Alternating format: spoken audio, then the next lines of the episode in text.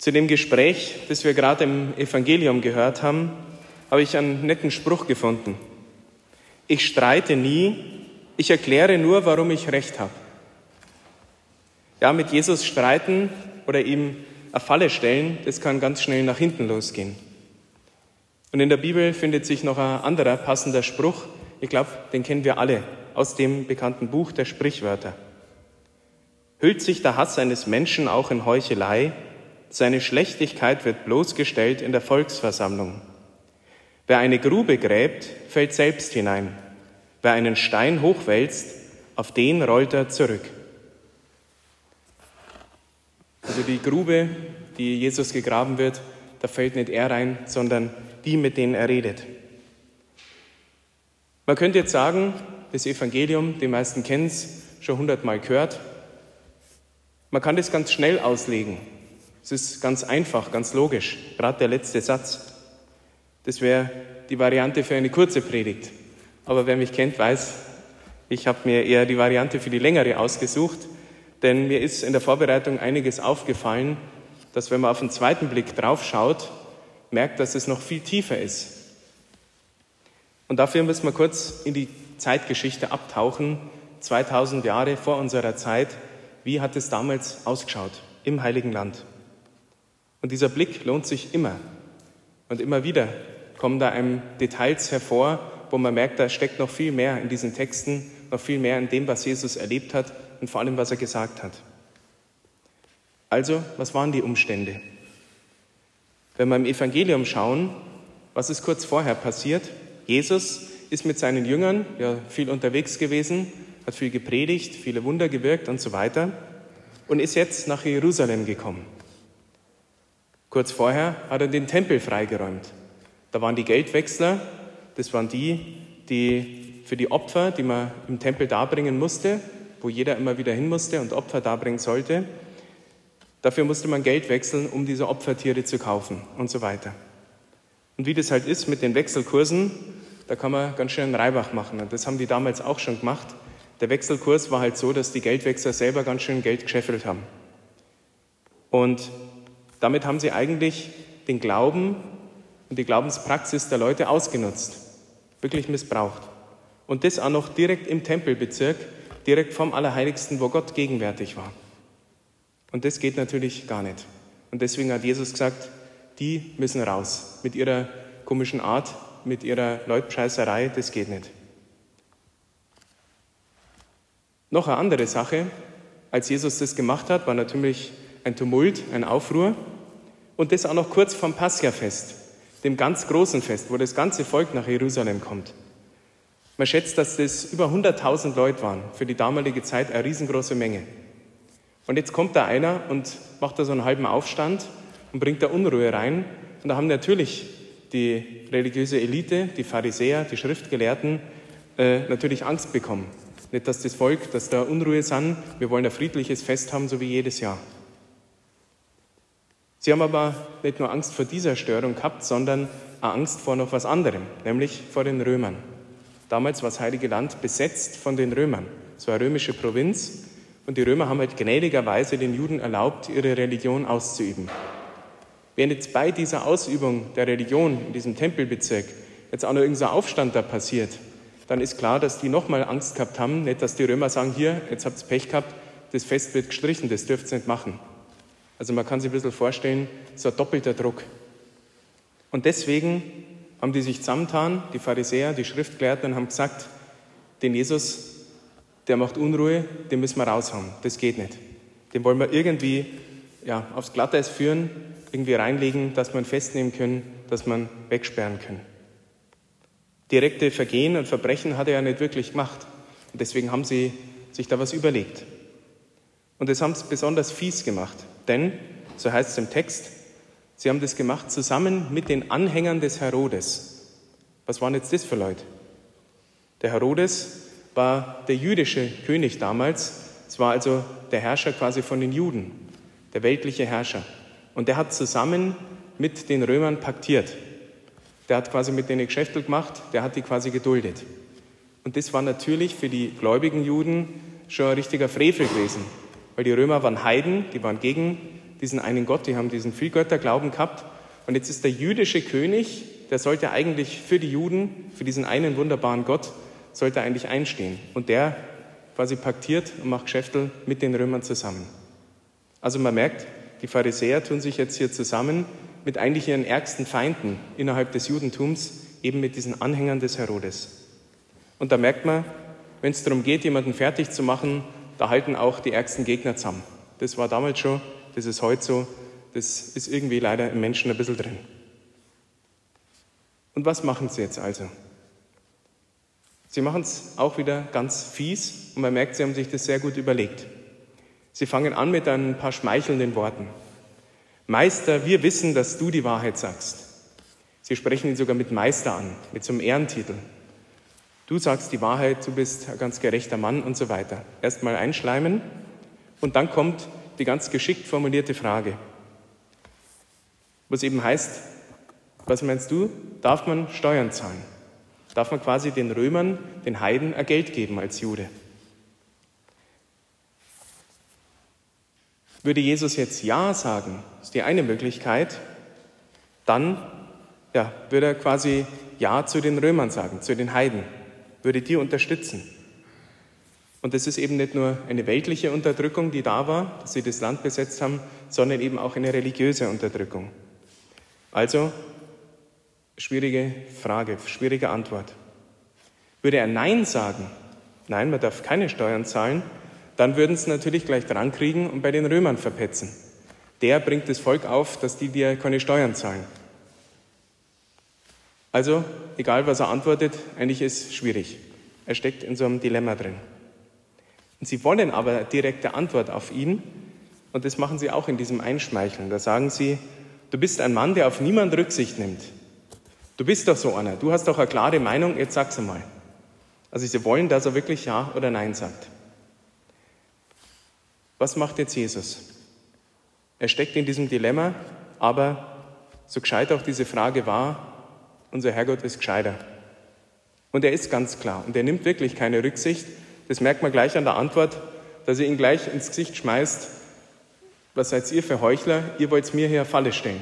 Er hat sofort durchblickt. Und dann macht er eben quasi, dass sie selber in diese Grube reinfallen. Auf dreifache Weise führt er seine Kontrahenten vor. Erstens lässt er sie nämlich selber diese Münze zeigen. Mit welcher Münze quasi zahlt ihr die Steuern? Und dann holen sie sie raus. Und gerade die Pharisäer beweisen dadurch, dass sie ja selber Steuern zahlen. Weil mit dieser Münze, dieser römische Denar, da war eben das Gesicht des Kaisers drauf. Gibt sogar heute noch archäologische Funde, wo genau aus dieser Zeit diese Münzen da sind. Also damit geben sie zu, dass sie ja selber Steuern zahlen. Damit hat er schon gepackt. Zweitens, dadurch ist auch diese Fangfrage vom Tisch, weil sie eben selber Steuern zahlen. Warum fragen sie ihn dann? Und drittens endet das Ganze mit einer Pointe. Zuerst, wo es heißt, ja, gibt es dem Kaiser, was dem Kaiser gehört, denkt man, ja, er respektiert irgendwie das Kaisertum, er respektiert das römische Reich, die Besatzung und so weiter. Aber auf den zweiten Blick erkennt man, dass dieser Satz, so kurz der auch ist, einiges in sich hat. Denn da mahnt er die nämlich, gibt Gott, was Gott gehört. Und das kommt nach dem Kaiser. Gebt dem Kaiser, was dem Kaiser gehört, aber gebt Gott, was Gott gehört. Das ist noch viel wichtiger wie der Kaiser.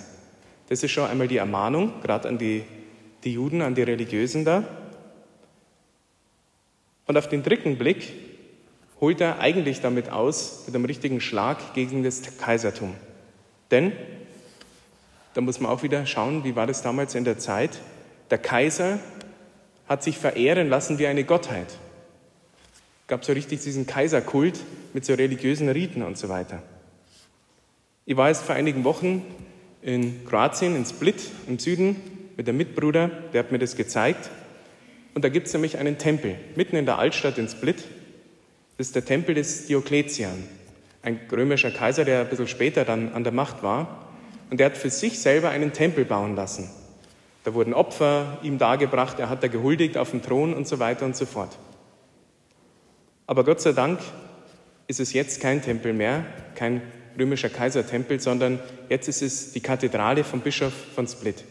Jetzt wird keinem Menschen mehr irgendwas geopfert, sondern nur noch dem einen wahren, unseren Herrn Jesus Christus. Also, die Steuer für diesen Kaiser damals ist eigentlich auch etwas, dass ich dadurch diesen göttlichen Kaiser anerkenne in seiner Gottheit. Natürlich für die Juden, für die Gläubigen auch wieder eigentlich schon direkter Gotteslästerung.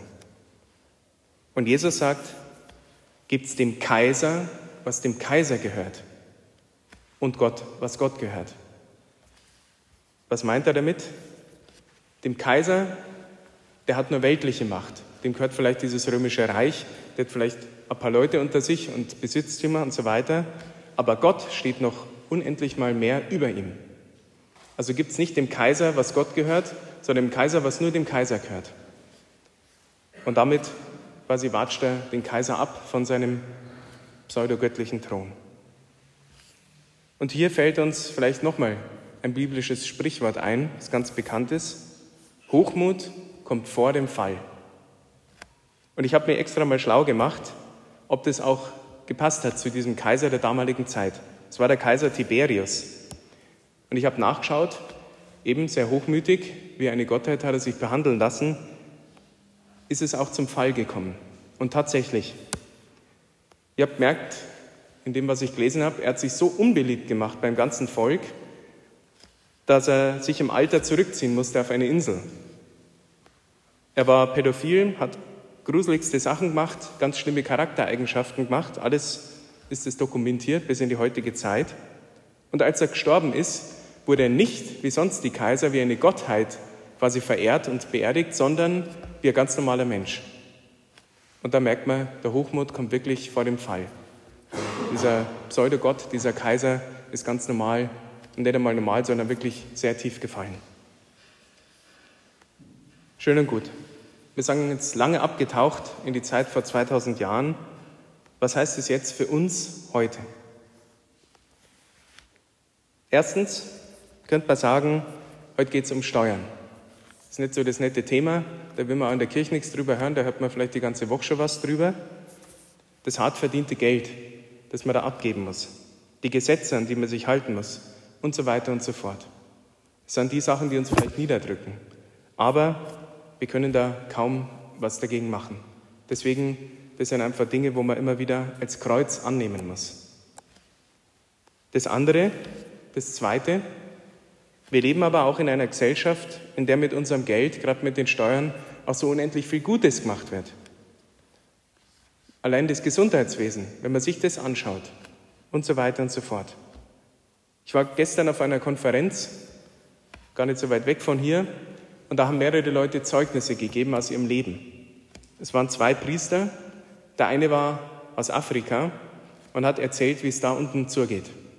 Man denkt immer, das ist ganz weit weg und irgendwie dritte Welt. Und tatsächlich ist es ja wirklich so. Wo er das gesagt hat, habe ich mir nur gedacht, meine Herren, eigentlich kann man wirklich dankbar sein, dass man echt in Deutschland ist mit fließend Wasser und so weiter. Der zweite Priester war Missionar in Nicaragua einige Jahre. Vielleicht haben wir das ein bisschen mitbekommen, die letzten Wochen und Monate in den Nachrichten. Ab und zu kommt da was drüber, denn da wird die Kirche extrem verfolgt. Ein Bischof ist schon im Gefängnis, darüber hat der Priester erzählt, unter gruseligsten Haftbedingungen, eigentlich nur, weil er den Glauben vertreten hat, weil er einfach den Glauben gelebt hat. Aber die Regierung, das ist irgendein kommunistischer Diktator, der da herrscht, also ganz schlimme Umstände gegen die Kirche, gegen den Glauben. Und auch da, wenn man denkt, mein Gott, so frei wie wir unseren Glauben noch leben können, sind wir auch dafür dankbar. Und der dritte Punkt, den wir uns vielleicht mitnehmen können von heute, was ist eigentlich mit Gott? Gibt Gott, was Gott gehört? Was geben wir ihm denn? Was investieren wir denn in Gott? Ich meine jetzt nicht die Kirchensteuer. Es ist eh schade, dass die meisten gar nicht wissen, was damit alles Wunderbares gemacht wird, gerade im Sozialwesen und so weiter. Ich meine die Beziehung zu unserem Herrgott. Wie investiere ich da hinein? Gebe ich mich da wirklich ein bisschen hin? Wenigstens ein bisschen Zeit, die ist eh viel kostbarer wie das Geld. Denn unser Herrgott fällt bei dieser ganzen Rechnung oft meistens raus. Gott schenkt uns so viel, jeden einzelnen Tag. Keinen einzigen Sonnenstrahl, gerade heute haben wir wunderbaren Sonnenlicht gehabt, keinen einzigen Sonnenstrahl haben wir Menschen jemals produziert. Keinen Schnaufer, den ich mache, kann ich willkürlich, ja, vielleicht ein bisschen anhalten, aber nicht länger. Da kann ich gar nichts dafür. Jeden Schlag von meinem Herzen, das ist alles Geschenk von Gott. Und dafür muss ich gar nichts machen. Kriege ich alles gratis von unserem Herrgott. Und auch wenn wir gar keinen Anstand und gar keine Höflichkeit gelernt haben, merkt man wenigstens hier, ich glaube, da sollte ich doch wirklich mal Danke sagen. Und deswegen vielleicht die provokante Frage auch hier am Schluss. Wann hast du dich das letzte Mal bei Gott bedankt? Zum Beispiel, dass du auf der Welt bist, dass du eben in diesem Land leben darfst, dass du die Freiheiten und den Luxus genießen darfst, den wir so haben. Stellen wir uns nicht an Gottes Stelle und nehmen wir uns, nehmen wir nicht alles als selbstverständlich hin, sondern fangen wir wirklich an, öfter Danke zu sagen. Und dazu ein kleiner Tipp, freiwillige Hausaufgabe, ich habe schon ein paar Mal gesagt, aber an Hausaufgaben muss man immer wieder auch erinnern, vor allem wenn sie nicht gemacht werden. Das beurteile aber nicht ich, sondern der Herrgott. Jeden Tag, wenigstens vielleicht die nächsten Tage, so als kleine Übung, abends oder auf dem Heimweg von der Arbeit oder wo auch immer, drei Punkte, für die ich heute dankbar bin. Jesus, danke, dass heute so wunderbares Wetter war. Danke für die Menschen, denen ich begegnet bin und so weiter. Irgendwas fällt einem immer ein. Und da merkt man vielleicht, dass wir Gott sogar ein bisschen mehr als Danke sagen können. Und jetzt wollen wir weitermachen in dieser heiligen Messe und einstimmen mit der ganzen Kirche in das ganz große Danke, nämlich in die Eucharistiefeier. Denn Eucharistie heißt nichts anderes wie Danksagung.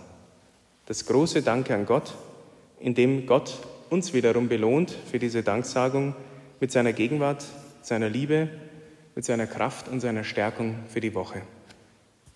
Amen.